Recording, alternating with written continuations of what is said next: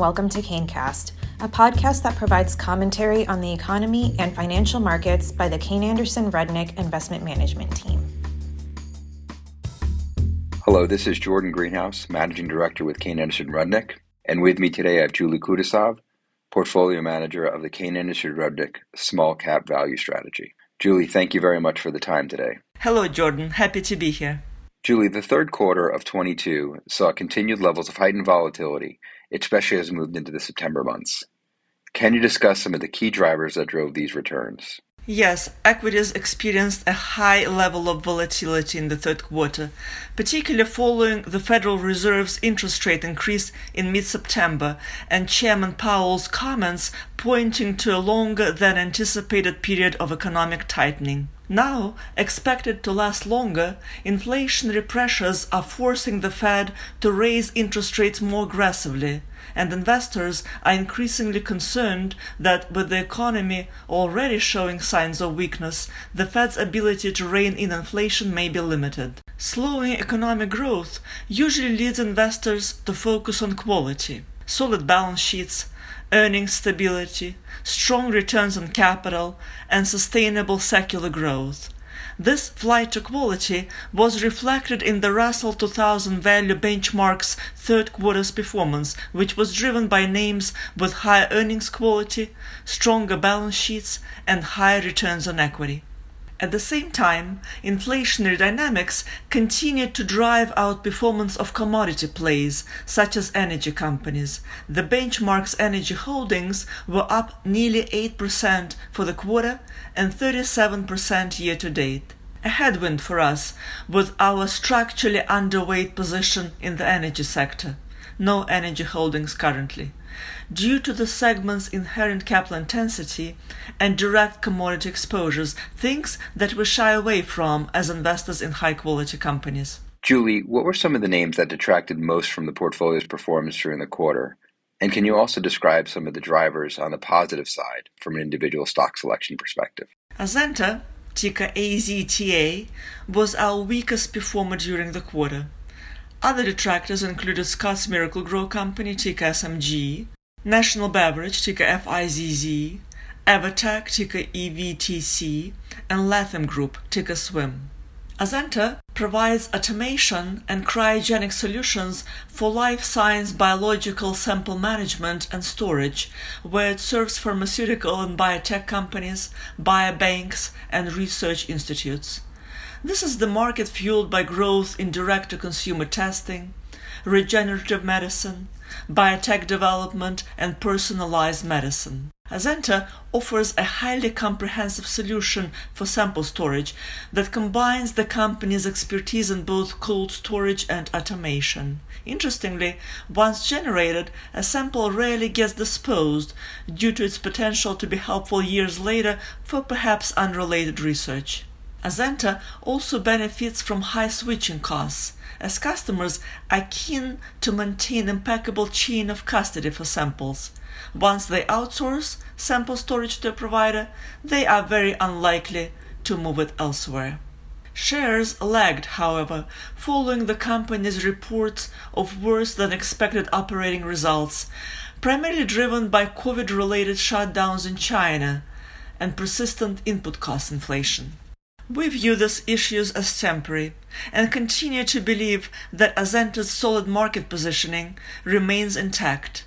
The company has implemented several pricing actions that should have a meaningful impact over the next six months or so.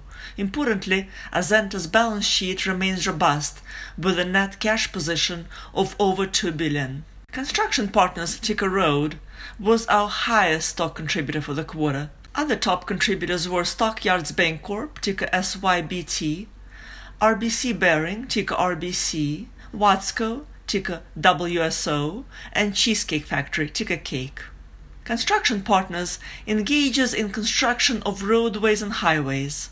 The company focuses on smaller size, shorter duration road resurfacing and maintenance projects Competition for pavement projects is usually limited to local participants because hot mix asphalt HMA must remain above a certain temperature so operators can only deliver it to projects within a 50 mile radius of the plant. This creates a dynamic of niche geographical markets, and the company holds a leading position in each of the markets where it operates. In our view, vertical integration, the company owns plants and aggregate facilities, coupled with standardized IT systems, provides it with a cost advantage and better bidding capability relative to smaller competitors. Shares performed strongly following the company's reports of solid operating results and improved outlook, driven by robust demand environment and subsiding inflationary pressures. Longer term, we believe the company is well positioned to benefit from the recently passed $1.2 trillion infrastructure bill. Lastly, Julie, as we move into the fourth quarter of 22, what are some of the key considerations you and the team are evaluating from a portfolio perspective? COVID 19 has proven to be an unpredictable enemy, as evidenced by its multiple variants and recent case resurgence in China, so it will remain a wild card, at least in the near term.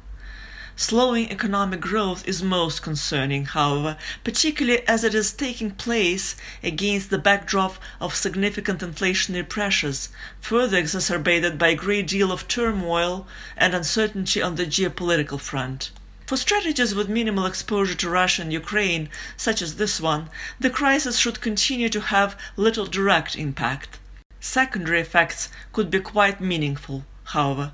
While some easing on the inflationary front is to be expected, inflation is still running at its fastest pace in years, driving up gas and food prices, putting pressure on consumer spending, the key driver of the US economy, and on businesses, with companies unable to offset dramatic input cost increases with high prices.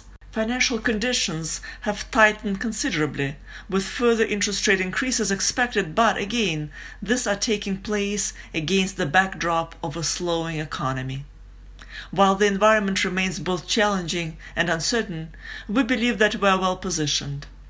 As we discussed, an economic slowdown usually leads investors to focus on higher quality companies as I mentioned, we shy away from capital intensity and direct commodity exposure, and in our view, our company's leading market positioning provides them with solid pricing power, including the ability to pass through input cost increases to their customers.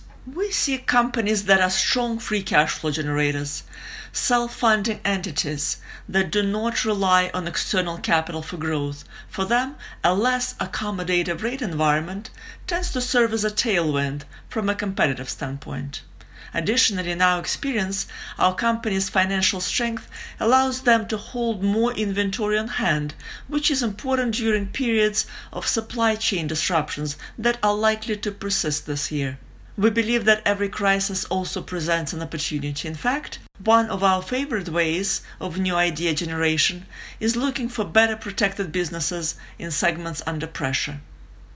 As always, our focus is on differentiated businesses, self funding entities producing solid returns on capital from strong balance sheets a set of characteristics which we believe is highly relevant in this uncertain macroeconomic and geopolitical environment. Julie, as always, thank you so much for the time and the insights you provide our listeners. Thanks, Jordan. You have just listened to KayneCast, hosted by Jordan Greenhouse. Subscribe to our podcast on iTunes or Spotify. For more of our investing insights, head over to our website, www.kayne.com. KayneCast is the official podcast series of Kayne Anderson Rudnick Investment Management. This material is provided as a matter of general information and is not intended to be relied upon as a forecast or research.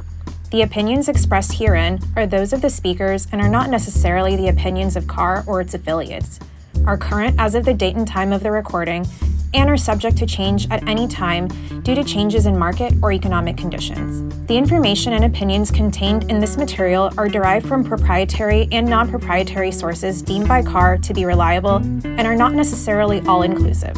KAR does not guarantee the accuracy or completeness of this information. This communication should not be construed as an offer or solicitation to purchase or sell any security. individuals should consult with a qualified financial professional before making any investment decisions. Reliance upon information in this material is at the sole discretion of the listener. To the extent any performance is discussed, past performance is not indicative of future results.